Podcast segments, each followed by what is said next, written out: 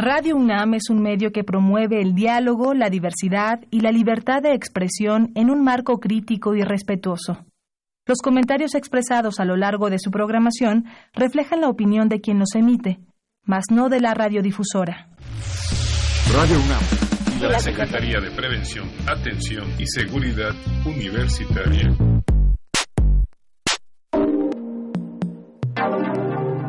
A través de la Dirección General de Atención a la Salud, presentan Confesiones y confusiones. Es un espacio de salud para los jóvenes.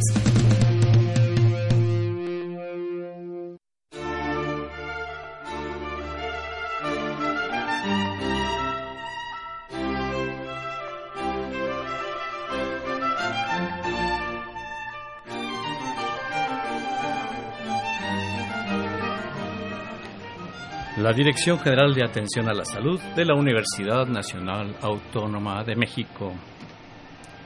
Y Psique y Cultura, Asociación de Estudios Transdisciplinarios AC, en Confesiones y Confusiones.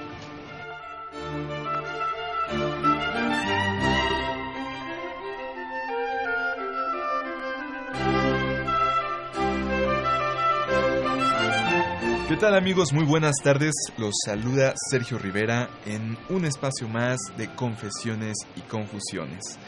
Nos encontramos el día de hoy con la presencia de la doctora Lourdes Quiroga Etienne. Bienvenida. Gracias. Quien es psicóloga clínica, maestra en psicoterapia psicoanalítica y doctora en clínica psicoanalítica. Obtuvo mención honorífica por unanimidad disculpe, es una palabra bastante en los grados de maestría y doctorado y ha impartido clases en prestigiosas universidades de México a nivel de grado y posgrado, obteniendo en repetidas ocasiones el premio a la excelencia docente. Muy bienvenida y gracias por estar. Muchas gracias a ustedes por la invitación, un gusto estar acá. Muchísimas gracias. También el día de hoy nos encontramos con la maestra Vera Granados García, quien es licenciada en, en, pedalo, en pedagogía y, y, tiene maestría en pedagogía en la UNAM.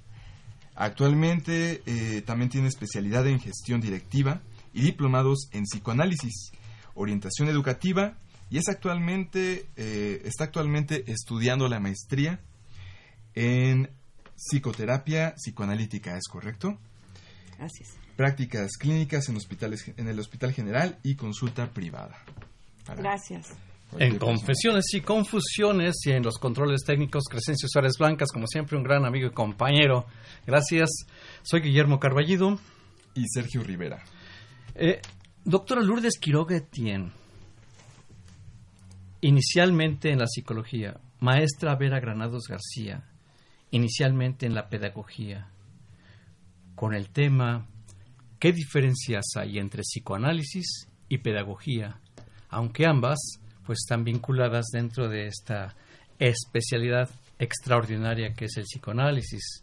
Como ya lo han mencionado, como ya se ha mencionado en esta introducción, es un placer poder contar con ustedes y realmente poder entender las diferencias cuando en la práctica ocasionalmente o frecuentemente se confunden, se entremezclan y a veces ya no sabemos dónde termina y dónde comienza la una y la otra. Bueno, estas son de las confusiones que estoy vertiendo.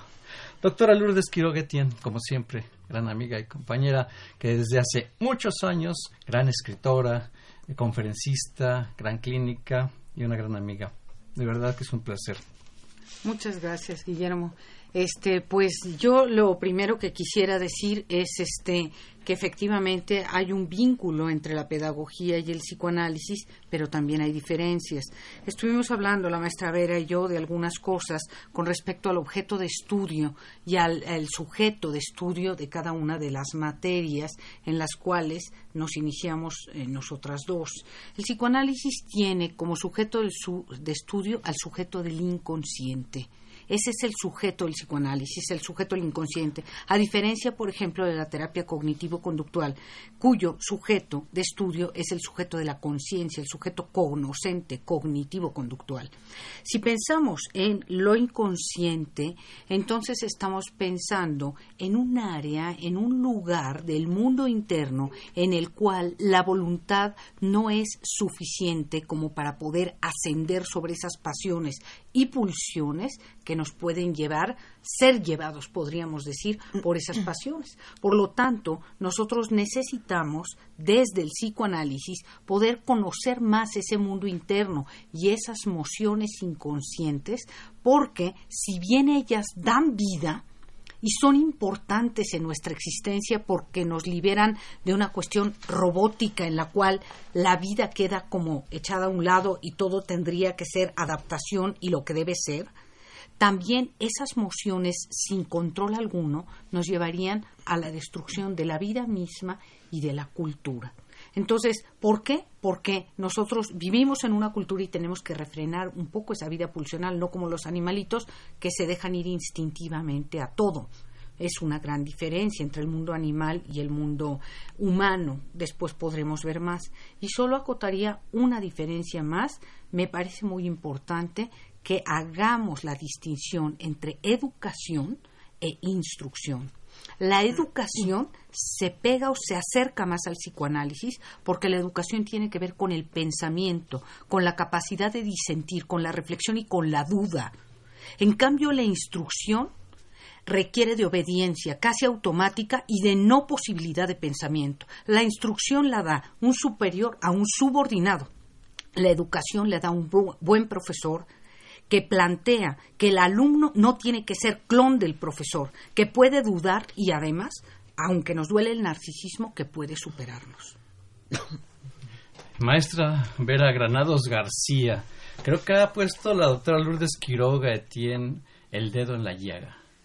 La educación, la instrucción y en este caso la obediencia, según ella ha marcado. ¿Qué reflexión le marcan estas palabras de la doctora Lourdes Quiroga? Me llevan a plantear ciertas eh, diferencias en la pedagogía. O sea, podemos ubicar una pedagogía tradicional, donde efectivamente el maestro posee el saber, es quien transmite, el alumno recibe, y la intención es formarlo, adaptarlo. Sin embargo, existen otras pedagogías, como podríamos pensar en la pedagogía crítica. Desde la pedagogía crítica abordamos la realidad educativa a partir de la problematización, a partir de la reflexión, a partir de la crítica a un sistema ideológico que se reproduce en las aulas. Entonces, si nosotros solamente ubicamos a la pedagogía como esa disciplina que se encarga de estudiar la educación, sí, pero además nos permite cuestionar qué se está educando en determinado momento histórico. No es lo mismo el siglo XIX, siglo XXI. Hay muchas diferencias. Sin embargo, se prevalece una pedagogía tradicional en las escuelas, donde los maestros se paran en esa posición de que saben, el alumno se calla, se forma, es más, hasta el, acomodo de las sillas, ¿no? En cuanto a que estén eh, muy bien este, acomodadas, organizadas, y el alumno solo puede hablar cuando el maestro le da la palabra, ¿sí? Aún en este siglo XXI, con el uso de la tecnología, podríamos decir que sí, que hay como cambios en cuanto a que el alumno puede acceder a esa información.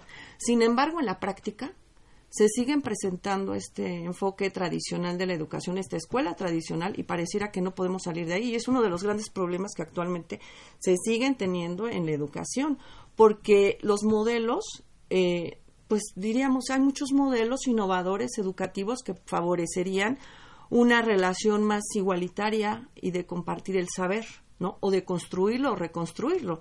Sin embargo, lo que se reproduce es algo distinto. Y en eso algo distinto se sigue sometiendo al alumno a un proceso dominante donde no tiene esa posibilidad de cuestionar o, o ser contestatario, ¿no? Ser un sujeto más crítico. Y luego también me lleva a pensar en las diferencias en cuanto, bueno, lo primero es su objeto de estudio, como bien decía la doctora. El objeto de estudio de la pedagogía es la educación, es la reflexión sobre la educación, que en este caso es la práctica. pero también en los métodos. En cuanto a que el método pues, del psicoanálisis, la asociación libre, acá en los diferentes tipos de pedagogía se, se utilizan métodos tanto de reproducción como de transmisión, como de también, pues, de alguna forma de hacer análisis crítica. Entonces, esa es otra diferencia. ¿En qué momento se podría pensar en una cierta este, cruce en cuanto a favorecer, ¿no? Desde una eh, mirada más crítica, que el otro es un sujeto que tiene una historia. Y eso le podría ayudar mucho a los maestros. Reconocer en el otro esa historia que lo determina. Y lo determina para, eh, ya sea para que lo pueda reconocer y hacer algo con ello. Sin embargo, eh, también en la práctica observamos que en, general, pues no, no es así. Se niega esa historia, como si llegara un sujeto, una persona que no tiene una historia y solo llega a ser, este, pues sí, con ciertos conocimientos llenado para ocupar un lugar en el campo laboral. Esa es una de las principales problemáticas que tenemos. Además de su desarrollo histórico, la pedagogía eh, en su origen es así como nace en el ámbito de acompañar al niño, ¿no? En ese proceso de, de aprendizaje. Por ahí hay algunos textos con los griegos, desde ubicarlo como ese esclavo que llevaba al niño con, con los maestros o con los filósofos, ¿no? Ha ido evolucionando hasta transformarse, bueno, en esa disciplina científica, bueno, muchos han hecho esfuerzos colectivos por darle ese carácter científico para ir más allá de esto. A diferencia del psicoanálisis, que el psicoanálisis lo que hace es venir y romper con una tradición, de verlo todo a nivel consciente, ¿no? En la objetividad o en la superficie. Él lo que nos enseña es que hay algo más, algo más que nos somete y que no somos capaces de ver solamente a través de precisamente la técnica psicoanalítica. Rompe con la conciencia, señalaste. Eh, querido auditorio, la verdad es eh, culto auditorio, como diría el maestro José Carlos González. Eh, acabo de escuchar a la maestra Vera Granados García y quedó, me ha dado una cátedra con esto que acabo de señalar. Yo para poder entender esto he tenido que pasar muchos años estudiando que Freire y otras situaciones más, otros autores y entender mucho de este proceso crítico, la construcción o la reconstrucción, utilizando los términos que empleó la maestra Vera Granados García, esta es la pedagogía del 2000, del siglo XXI. Y tratando de entender si el tema es las diferencias entre psicoanálisis y pedagogía, también tendríamos que ver el dónde, el nexo entre psicoanálisis y pedagogía. ¿Por qué juntarlos para buscar las diferencias? ¿Me podrías explicar esto, Claro, cómo no. En primer lugar, a mí me parece muy importante este punto que dijo Vera sobre el pensamiento crítico. Me parece que el pensamiento crítico es fundamental según eh, las universidades, lo que buscan en sus alumnos es el pensamiento. Y necesariamente tenemos que pensar en el pensamiento crítico. Pero yo no creo eso. Yo creo que la mayor parte de las escuelas, de las universidades, eh, no están muy contentas con que, el, con que el alumno piense, con que el alumno disienta en términos generales como que hay una tendencia a lo tradicional, a la adaptación. por ejemplo, si hay varios políticos que vayan para, para candidatos a presidentes en ciertas escuelas de derecha, por ejemplo, las que fueren, no importa cuál, van a llevar al candidato que consideran que va a decir lo que los alumnos deban pensar. Eso no ni es ni es correcto ni ayuda a las personas, a los alumnos jóvenes, no universitarios a pensar. Deberían llevar a todos para que ellos, en todo caso, disciernan. Y el discernimiento no es fácil. El discernimiento es un alto nivel de pensamiento abstracto que solamente podemos llegar a él a través del pensamiento profundo, de la lectura, del análisis reflexivo de los textos. Por eso, por ejemplo, en psicoanálisis, de ninguna manera podemos aceptar que los alumnos nos anden llevando resúmenes. Yo siempre digo, ¿para qué me das un resumen? Yo ya leí, el texto original y no creo que seas más genial que Freud, ¿no? Ni yo tampoco. Entonces, creo que hay que hacer un análisis reflexivo que inclusive pueda mm, hacer una crítica entonces, hacer una crítica del texto por grande y elocuente que sea el autor. Ahora, con respecto a las diferencias y a las similitudes, me parece que la pedagogía efectivamente está pensando en lo consciente y en el pensamiento racional, en la voluntad, en la lógica y en la conclusión. Ese pensamiento llamado secundario está muy bueno, es muy importante para estudiar y para nuestra vida, pero hay un pensamiento primario y lógico y racional, intuitivo, emocional, visceral. Ese pensamiento primario, esa experiencia que los artistas tienen mucho, tienden a tocar con él, tiene que influir, tiene que pasar a lo secundario, para que lo que yo enseño esté transmitido con pasión, con emoción. Me importa lo que digo y me importa más, me importan más algunas cosas que otras. Yo no podría enseñar otra materia porque lo haría gris, lo haría neutra. Yo no puedo enseñar psicoanálisis neutra porque el psicoanálisis me llena de pasión.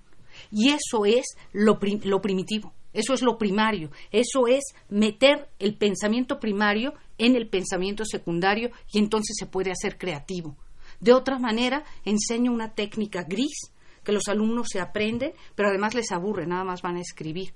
Por eso a veces, y Vera lo dirá mejor, el, el, problema no es el alumno, que no le gusta la historia, que no le gusta el no sé qué, tal vez es la forma en que éste es transmitido, creo. La historia, profundo término.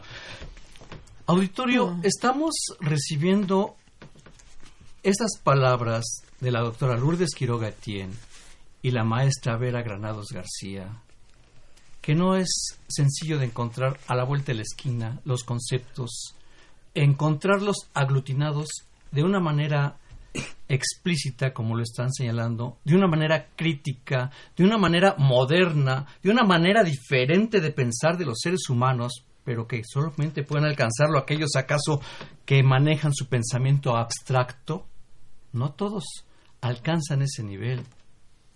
Estamos teniendo un tema de alta calidad en la emisión de hoy. Vamos a una pausa para reflexionar todo lo que acabamos de escuchar y daremos un número telefónico por quienes gusten participar. Confesiones y confusiones.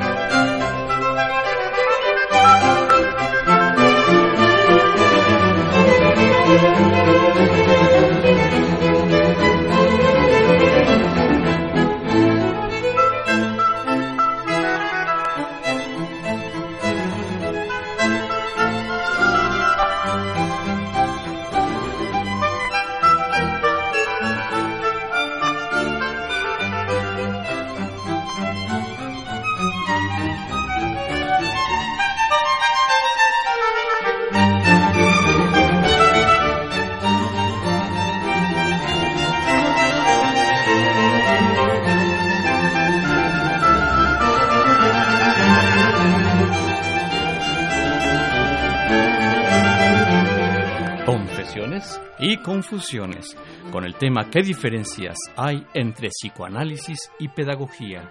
Con nosotros la doctora Lourdes Quiroga Etienne y la maestra Vera Granados García, Psique y Cultura, Asociación, por aquí presente. Confesiones y confusiones. Claro que sí, y también eh, tenemos la presencia en este momento de dos pasantes Uno es la doctora Chávez Escamilla, ah, perdón, Moreno Olivares, Abril Berenice, y el doctor Chávez Escamilla, Héctor Alfredo. Bienvenidos, bienvenidos al programa. ¿Alguna pregunta? Este, sí, bueno, yo quisiera preguntar si se podría instruir algún programa en que hubiera algún psicólogo que hiciera como el vínculo con un pedagogo en cada escuela para así darle como el mejor enfoque a cada niño y poder obtener como la mejor versión de cada uno. A mí me da la impresión que psicólogos hay en la escuela, en la mayor parte de las escuelas, y que seguramente están en contacto con el pedagogo, con los maestros. Lo que pasa es que eh, no se trata propiamente de una psicología clínica, sino de psicología educativa. Se trata más bien de ir al eh, mundo de la, del, del cognoscente del individuo o del niño tenemos, yo comparto con ver este asunto de que sigue siendo educación tradicional. La psicóloga va a decir que hay que hacer algunas cosas con el niño, tal vez llevarlo a una terapia, a, una o, algún lugar en donde puedan ayudarle con sus emociones, el que sea, no necesariamente un psicólogo, hay gente que es religiosa, a diferentes lugares, donde sea. Sin embargo, de eso, lo que me parece que es distinto es que no se está atendiendo no solamente lo no, no se, se está atendiendo lo conductual, se está atendiendo que el niño no aprende matemáticas y que el niño no aprende geografía o que es mal portado. El asunto es que pocos, a veces hasta la psicóloga, deja de darle el peso necesario de lo emocional a lo que le está ocurriendo al niño. Entonces la psicóloga de repente no pregunta o desestima que se están divorciando los padres, hay crisis financiera en casa o hubo un terremoto en el cual perdió la vida alguien de la familia. Y entonces, si el niño sale mal en matemáticas, el niño tiene que aprender matemáticas y punto. Por lo tanto, no importa si lo que haya pasado, no importa nada. El chiste es que aprenda matemáticas, por lo tanto, en vez de llevarlo a una psicoterapia y que deberíamos de ver qué corte de psicoterapia le conviene o es bueno para el niño, lo mandan a tres horas de regularización diaria de cualquier materia. Eso es lo que ocurre el 80-90% de las veces. Muy poca, en muy pocas ocasiones, en la escuela se determina que el niño debe ir a una psicoterapia y atender no su mundo cerebral ni cognitivo, sino el mundo mental inconsciente, el mundo interno, porque debemos decir de una vez, vivimos al menos en dos mundos, el externo y el interno. Y yo diría que hay un tercero que es el mundo virtual. ¿Sí? Entonces, eso se olvida y me parece que es gravísimo. Me parece que la psicóloga, las psicólogas en la escuela tendrían que tener mucho más peso. ¿no? La psicología en México va teniendo más peso y la psicoterapia, pero no el suficiente. Y sigue siendo rebasada la psicóloga por las maestras o los directivos que dicen lo demás no nos importa, que aprenda matemáticas. ¿no? Que eso se está revirtiendo y ahora están importando más otras cosas, el aprendizaje, que la memoria y tal, pero el paso, al menos en México, ha sido lento. Quienes gusten participar e integrarse, eh, participando nuevamente, repito, eh, que su llamada salga al aire, pueden comunicarse a 56 82 28 12, repito, 56 82 28 12. Pues bueno, vamos a continuar. Eh, Doctor Chávez Escamilla, Héctor, Alfredo, pregunta. la pregunta que tenía era, ¿qué se tiene que hacer para unir, más que para diferenciar, eh, la pedagogía y el psicoanálisis para pues, el bien de la educación mexicana? Ha habido esfuerzos sobre la articulación del psicoanálisis con la educación. Eh, sobre todo en Argentina con los grupos operativos de Pichón Riviera, Armando Bauleo. Lo que se hizo fue establecer estos grupos operativos donde se establecían relaciones más que verticales, horizontales, donde todos aportaban, hacían un análisis, desarrollaban un pensamiento crítico, este, hacían una crítica también de las instituciones. Y estos esfuerzos se trataron de implementar en algunas universidades este, mexicanas, sobre todo en la currícula de la UNAM de pedagogía a, ciertas asignaturas como grupos operativos o psicoanálisis y educación. Eh, sin embargo, me parece que al quedar la pedagogía, o principalmente el objetivo de la pedagogía, es estudiar la educación, se queda a un nivel de lo consciente.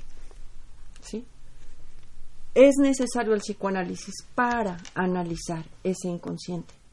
Entonces, se sirve esa articulación.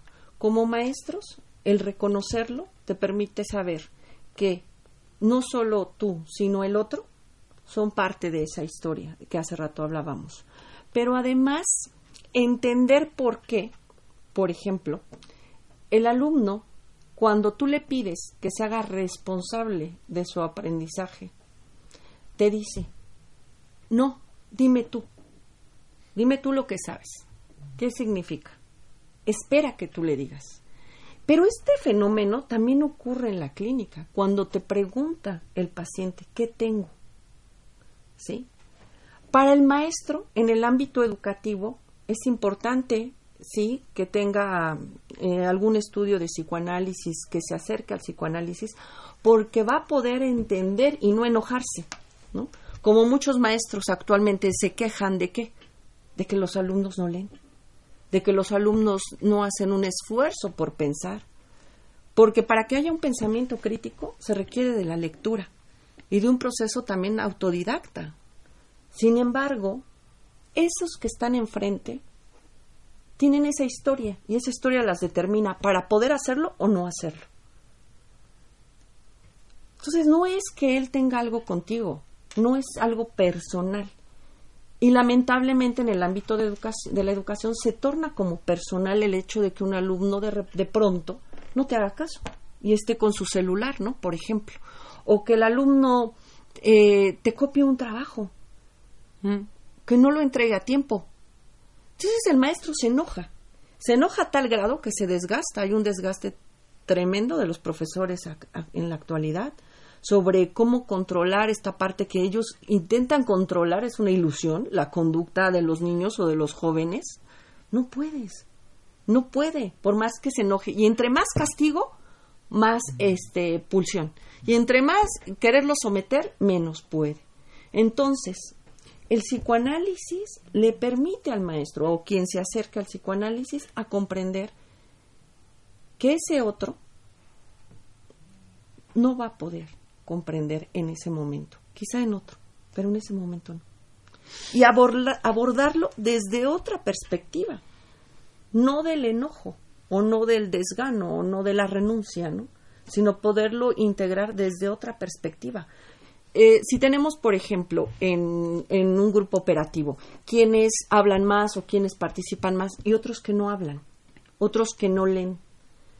Bueno, entonces se queda en la superficie, no lee porque no quiere, no lee porque no le interesa, no lee porque es flojo. No, es que es muy limitada esa interpretación de lo que está pasando en un grupo. Lo que está pasando en un grupo es algo más que cada uno representa. ¿Sí? Y para hacerse responsable se requiere una comprensión de, su propia historia. Para ello sirve el psicoanálisis, pero nos diríamos que en el diván. ¿No?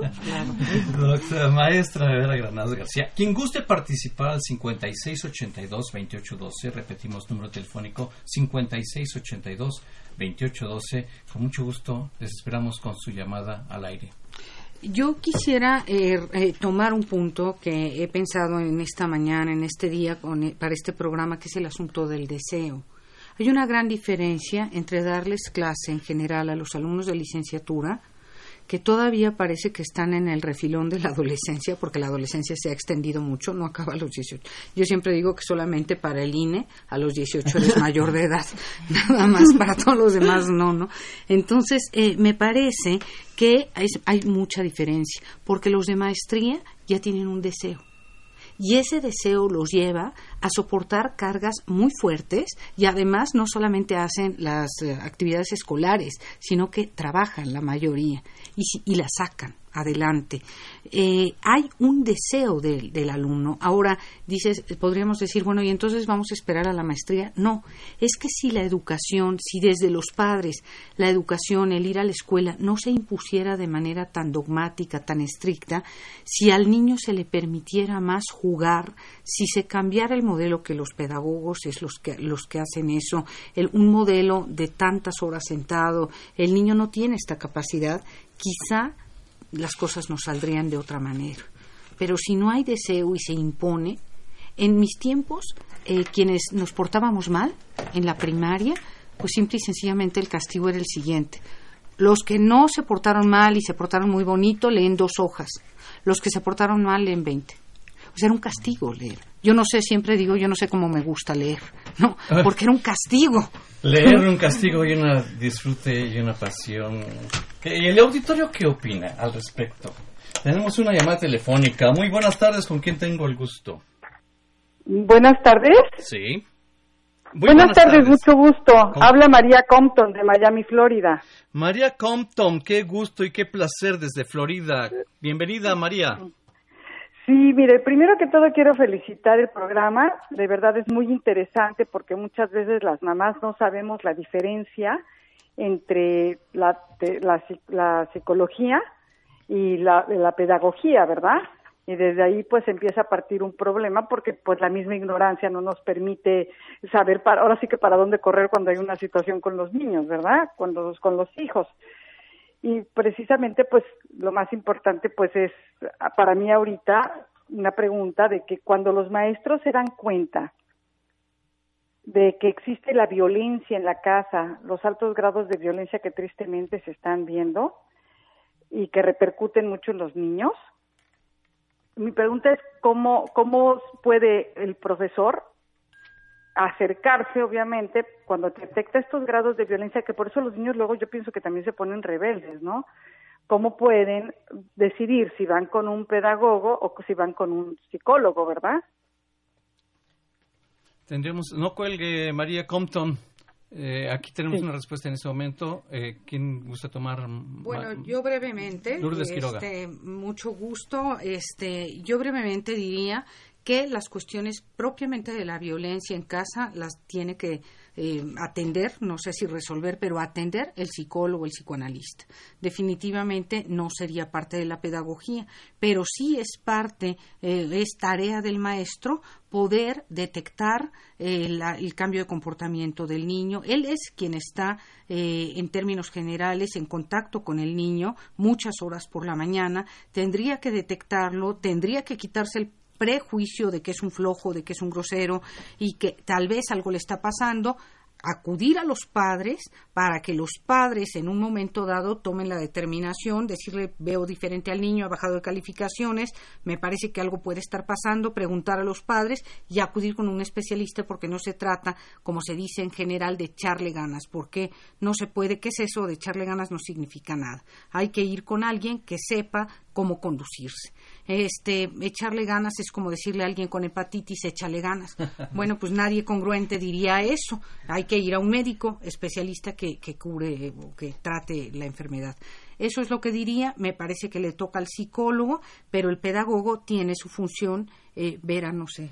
Maestra Vera Granados García. Hola María. Mira, es importante ubicar que cuando existe violencia, eh, esto también afecta los aspectos de aprendizaje problemas, algunos trastornos. Entonces podríamos pensar en un tratamiento eh, colaborativo mixto. El pedagogo trabajaría en términos de esos problemas de aprendizaje para que el niño logre superarlos y el psicoanalista o el psicólogo en ese trabajo de lo que está sucediendo en ese mundo interno que finalmente le está impidiendo lograr aprender. Porque finalmente la violencia le repercute en muchos ámbitos de su vida. En ese sentido, un trabajo colaborativo o un trabajo de tratamiento mixto podría favorecer que el niño o el joven supere esas dificultades en el aprendizaje. María Compton, en verdad es un gran aprecio, como siempre, la participación desde Miami, Florida, y con la gratísima presencia de estas especialistas. ¿Alguna inquietud? Pues muchísimas gracias. De verdad que, que, que a mí me, me, gusta este tipo de programas escucharlo, porque desgraciadamente aquí en Estados Unidos no se da este tipo de programa y nada más creen que pues ya, ahora sí que como dice la doctora Quiroga, échele ganas, ya creen que con eso los niños salen adelante y por eso después viene pues los, los caos, ¿no? Que vienen de delincuencia, drogadicción, todo lo que, lo que trae una infancia, una infancia mal, como decimos, mala vida, ¿no? Mal vivida. pero yo les agradezco mucho este tipo de programas, los felicito mucho por su programa y siempre estoy pendiente de, de, de verdad que de Radio UNAM que se preocupa por toda la, la comunidad, ¿verdad? Por toda la, la ciudadanía. Muchas gracias. María Compton, como siempre, un placer recibir esta llamada telefónica desde Miami. Y aquí estamos con muchísimo gusto y gracias por la participación. Gracias. A usted, gracias. Hasta luego. Adiós. Pues bueno, eh, yo también tenía una inquietud al respecto de lo que estábamos comentando hace un rato. Parece que esta llamada sí, sí fue bastante... apo- aportó demasiado este programa, pero eh, estábamos hablando de Pensamiento cómo se crítico. ha domado al alumno y el pensamiento crítico que debe tener él mismo. Eh, ¿Cómo podemos hacer que el alumno llegue a este pensamiento crítico? ¿Qué es lo que se tiene que implementar en las instituciones para que se llegue a esto y se pueda desarrollar más en el alumno? Yo creo que eh, en primer lugar tendríamos que pasar del aprendizaje por memoria a la reflexión a la y a la posibilidad de que el maestro de veras acepte la diferencia de opinión que el alumno pueda tener. O o sea, tenemos que darle al alumno también herramientas para poder pensar. Tenemos que darle diferentes tipos de ideas y de pensamientos para que él pueda discernir entre, ya no voy a hablar entre lo bueno y lo malo, que puede ser muy complicado, sino entre lo que le conviene y no, lo, y no le conviene. Le puedes decir a alguien que di no a las drogas y el, el muchacho te responde, ¿y por qué no si me quitan el hambre? ¿No? Entonces es muy fácil decir este tipo de slogans, di no a las drogas, ¿por qué?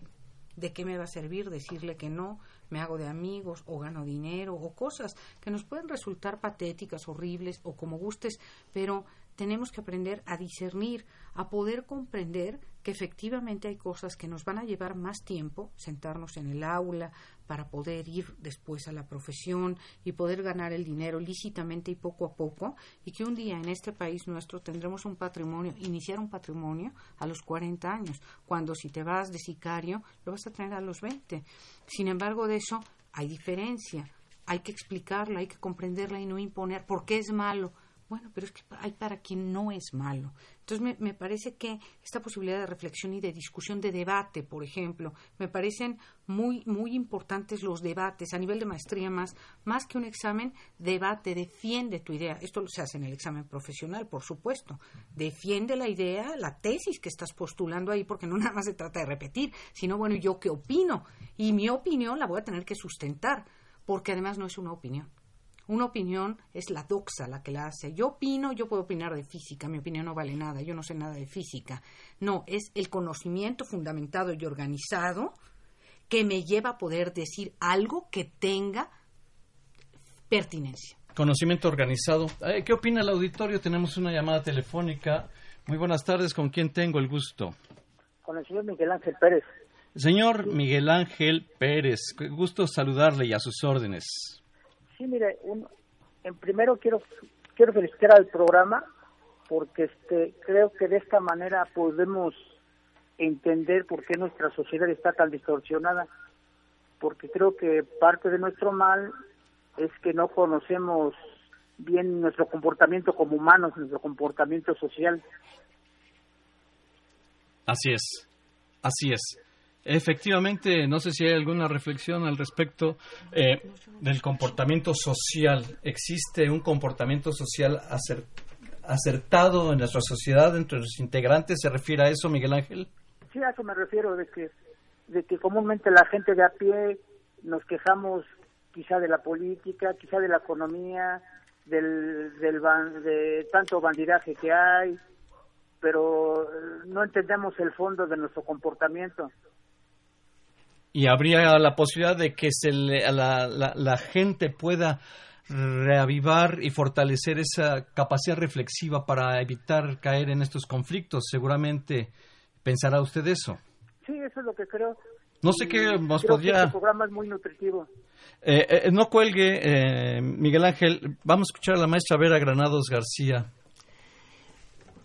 Hola Miguel Ángel, tú preguntas sobre cómo, cómo entender esta violencia social y cómo desde cada uno de nosotros tratar de una forma mucho más consciente de parar lo que estamos viviendo. Pues, mira, me parece que esta violencia que se ha ido incrementando cada vez más en nuestro país y en el mundo, precisamente tiene su origen en nosotros mismos.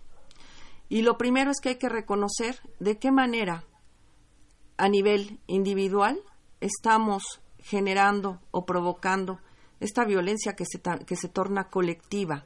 Y ese reconocimiento implica responsabilidad, responsabilidad de lo que hacemos en nuestro día a día eh, con los otros, a partir de reconocer que no todo el otro es el, el malo, sino que hay en nosotros que provocamos también como parte de una comunidad, como parte de una sociedad, eh, pues este, esta generación de violencia. Y vamos a ejemplos muy, muy sencillos.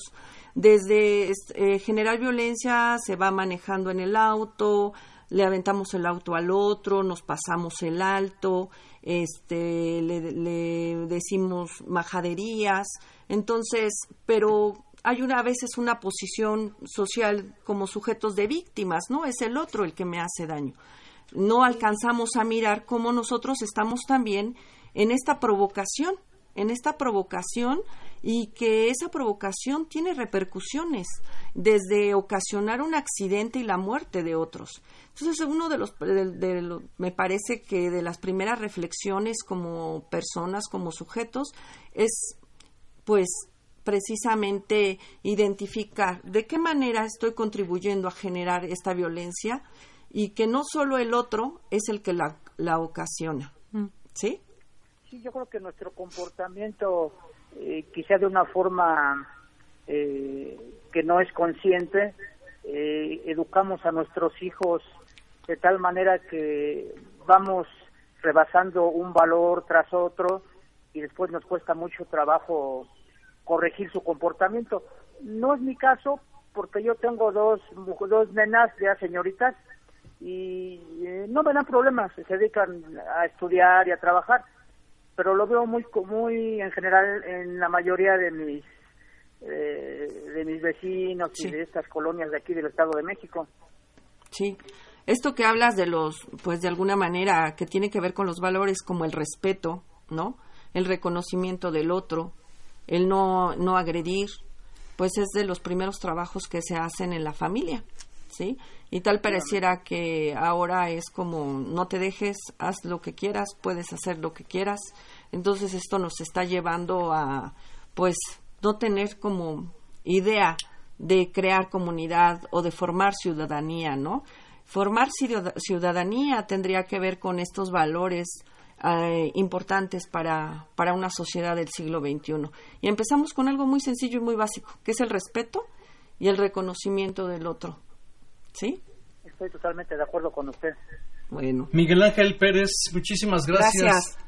Qué amables por haber tenido mi llamada. No, al contrario, agradecemos mucho que se haya comunicado porque realmente fortalece las impresiones sociales que realmente nos están abarcando y agradecerle su presencia y su participación como siempre. Muchísimas gracias, Miguel Ángel Pérez. Sí, Radio UNAM, Radio UNAM seguido lo escucho, es una estación muy eh, con un nivel educativo muy muy amplio, muy muy vasto.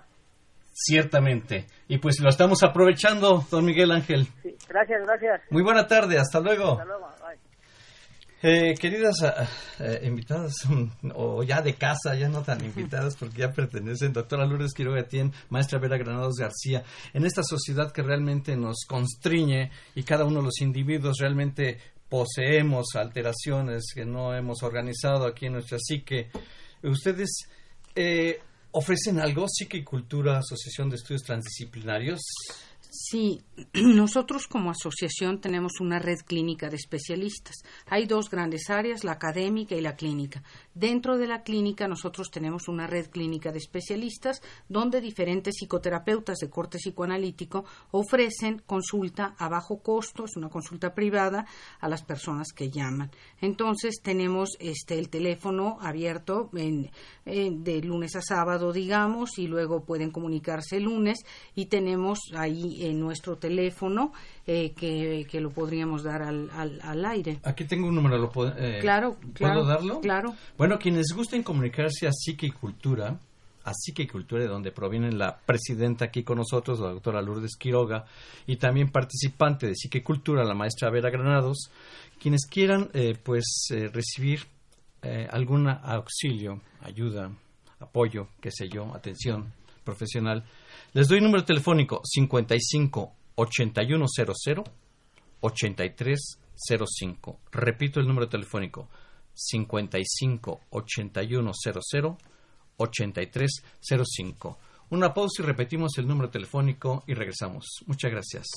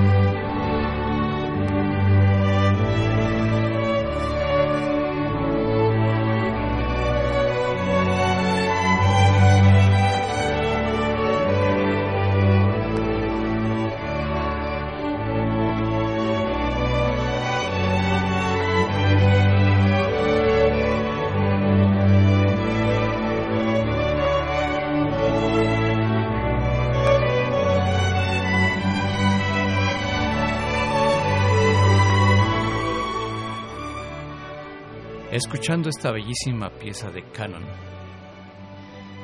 ¿Qué diferencias hay entre psicoanálisis y pedagogía?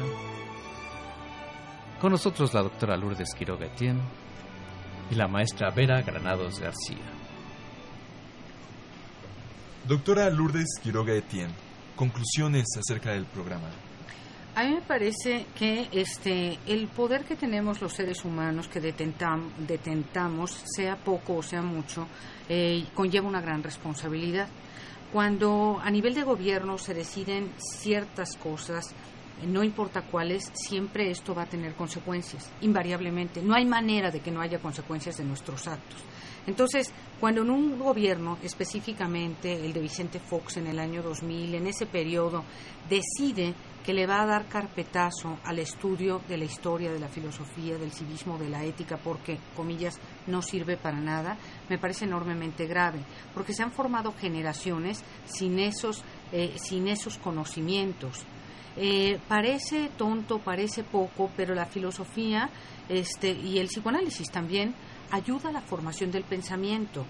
Nos enseñaban antiguamente, diríamos así, antiguamente filosofía y hasta etimologías y entonces nos ayudaban a, formar el pensamiento, precisamente a discernir, porque la filosofía habla muchísimo el bien, del mal, el mal, el amor, el odio, la libertad, una serie de conceptos muy importantes a ser pensados y que no nada más hay que estar pensando que la que nos dirige la vida en la radio o la televisión el 14 de febrero nos va a decir que es el amor ¿no? Aunque eso algunos lo piensen, sobre todo los, los más jóvenes. Entonces, eso me parece una cosa grave. La postura ética, que yo siempre digo, México es un país de, de, de mucha moral y poca ética vemos, bueno, las iglesias a reventar, pero te voy a robar y te voy a medio matar, te voy a poder sacar, te voy a sacar todo lo que pueda, ¿no? Te voy a transar, como quien dice. Entonces, mucha moral y poca ética. El civismo, que es el comportamiento en la calle, ¿no? En donde si uno se atreve a decirle a alguien, no tires esa basura, es tu calle, es la mía, no sé qué, qué te importa, cosas muy groseras que uno ya no se atreve porque además por ahí no nada más es no te metas, sino que te sacan una pistola. Entonces me parece que son decisiones gravísimas. El estudio de nuestra historia, porque el pasado no pasa, el pasado pesa. Eso plantea el psicoanálisis, el pasado pesa y el que no conoce su historia, ahora sí que está condenado a repetirla, históricamente e individualmente. Entonces me parece que todo eso son decisiones que nos han perjudicado, que deberían reintegrarse a la matrícula y que deberían enseñarse civismo y ética, historia y filosofía. Y no pensar que como no son cosas técnicas que producen dividendos y dinero y que como el Dios mercado nos dice que eso no sirve para nada, se eliminan de un plumazo. terrible ignorancia, porque eso se llama ignorancia. Entonces, por supuesto que los profesores que estamos en la universidad, que quizás seamos menos importantes que el semillero, que es la primaria, llegan, llega tardísimo la cosa y ahora educar a los de licenciatura, el cual de 25 años clase en licenciatura, casi se torna imposible, porque allá atrás eso ni siquiera fue escuchado, ni siquiera de pasada, pues, ¿no? Entonces son cosas que me parece que uno tendría que hacer crítica y que, por supuesto, quienes están ahí con la posibilidad de, de rectificar esos errores, lo tendrían que hacer. Eh, maestra Vera Granados García, conclusiones acerca de este programa. Es, me parece bien interesante lo que plantea la, la doctora Lourdes Quirora en cuanto a la posición ética en cuanto a cómo gobiernos van, gobiernos vienen, deciden qué se pone en la currícula, deciden qué se quita, y sin embargo hay una constante, como si eso que se quitara nos quisieran arrebatar un proceso de pensar, ¿no? Mm. La filosofía nos invita a pensar, a reflexionar. Y como que cada vez es la currícula orientada hacia las cuestiones más utilitarias, más prácticas, más de eh, funcionamiento hacia el campo laboral. Entonces esto nos hace eh, pues hacer una crítica muy interesante como, como sociedad y como individuos que pertenecemos a esta sociedad de, bueno, si nos quitan esto, que, que, bien que se incorporó nuevamente, ¿qué nos, ¿qué nos queda? ¿Qué nos queda? ¿Solamente una preparación para trabajar? O sea, solamente la parte de, este, de capacitación, porque no es educación ya. Entonces, ¿en qué se convierte? En mera capacitación, mm. para que trabajes, para que le seas útil a un mercado. Pero ¿dónde está el ser humano? ¿Dónde está esa, esa visión de la vida, esas emociones? ¿Dónde quedan? Entonces tal pareciera que el mundo va hacia allá. Pero entonces aquí es donde la pedagogía hace una crítica importante hacia estos modelos más pragmáticos que no permiten desarrollar un sujeto y mucho menos un sujeto ciudadano que tenga la posibilidad de exigir y de pensar diferente, de cuestionar lo que está sucediendo en su, en su entorno. Y esto implica definitivamente asumir un papel mucho más, más importante de participación en la sociedad. Hacia allá la pedagogía tendría que encaminarse, hacia una educación que prepare sujetos responsables de su contexto, críticos. Pero esa crítica y en, esa, en ese proceso de responsabilidad hay, hay un puente interesante con el psicoanálisis, porque el psicoanálisis nos aporta a la pedagogía que hay algo más, algo más que va más allá de lo que yo puedo dominar y que está ahí y que nos somete de una u otra forma. ¿Y qué hacer con ello? ¿no? ¿Qué hacer con ello para incorporarlo y no descartarlo, incorporarlo, porque no se trata de desechar lo que no me sirve en un salón de clases porque no se apega a lo que yo pienso o porque no se comporta como yo digo o porque sencillamente no quiere hacer lo que le estoy pidiendo, ¿sí? Sino que el psicoanálisis te permite ver, te permite mirar que ellos no es posible que se le que son tal cual nuestros alumnos estén fuera. Hay que, hay que incorporarlos. Afuera no sabemos qué puede suceder con ellos, ¿no? Entonces, en ese sentido, considero la gran importancia del psicoanálisis al, al ámbito de la pedagogía.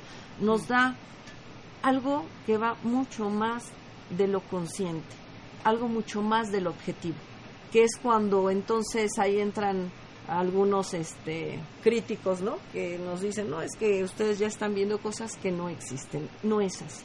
Están presentes. Sin embargo, hay que tener un poco más de, pues, de querer mirar sobre todo, de querer ver más allá de lo evidente. Gracias. Me parece importante este punto del psicoanálisis. Doctora Lourdes Quiroga. Al psicoanálisis se le considera como una materia dispensable, una actividad dispensable. Yo diría que el psicoanálisis es del orden vital, la posibilidad de hablar, lo que se llama, lo que nosotros llamamos la cura por el habla. Estamos atendiendo la mente y el mundo interno, no el cerebro. Para eso estudian los neurólogos, los médicos, los neurocirujanos. Estamos en otro lugar, el lugar de la subjetividad. Y la estadística y el positivismo, las ciencias positivas, exactas, naturales, racionales, no alcanzan ni a rozar la subjetividad humana el humano es el ser que habla, no solo para informar, ¿no? Si, a veces, si el médico entendiera un poco más que el paciente no nada más necesita informar, sino hablar un poco de lo que le sucede, quizá este vínculo sería más cercano e inclusive el medicamento caería de otra manera, porque no es nada más te receto y ya el, la relación con un analista, con un maestro, con un médico tiene que ser una relación del orden de lo íntimo, cercana, no una relación como de empleado, como llamo a lo que sea un arquitecto, a un plomero, lo que sea, es una relación contractual. Aquí tiene que haber una relación prácticamente del orden de lo íntimo, en donde arriesgo mi subjetividad y me pongo a escuchar con el paciente su drama que es el mío. En ese sentido es una materia compleja, pero no puede ser de otra manera, ni la tarea del pedagogo y del maestro, ni la tarea del psicoanalista. Así es. Brillante conclusión. En realidad ha sido un placer. Este tema es para dos horas. Lamentablemente ya no podemos tener otra hora más el día de hoy, pero sí agradecer mucho vuestras presencias tan valiosas, tan una como la otra, del auditorio indiscutiblemente, esas llamadas telefónicas tan vitales que nutren con la opinión del programa.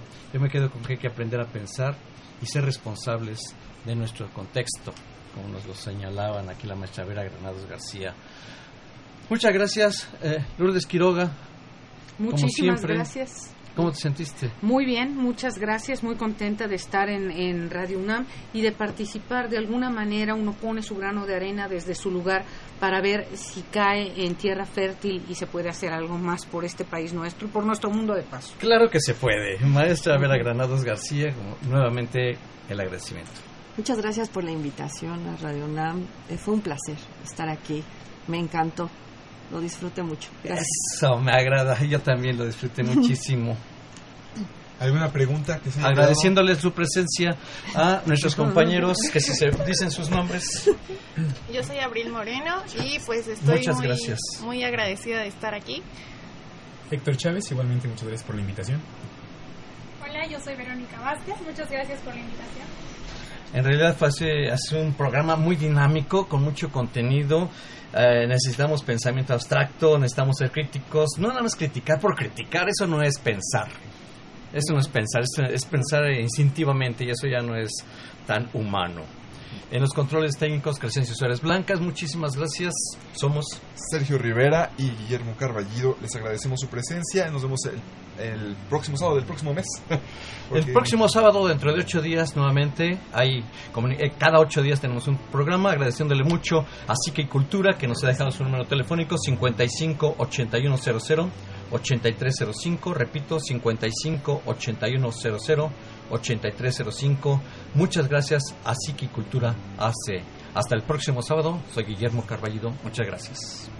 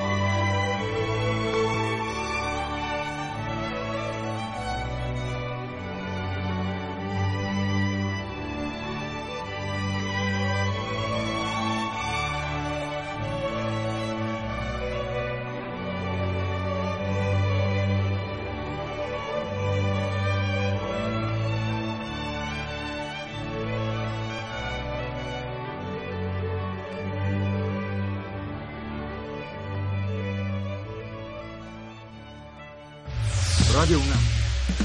La Secretaría de Prevención, Atención y Seguridad Universitaria a través de la Dirección General de Atención a la Salud. Presentaron. Confesiones y confusiones. Un espacio Espacio de salud para los jóvenes.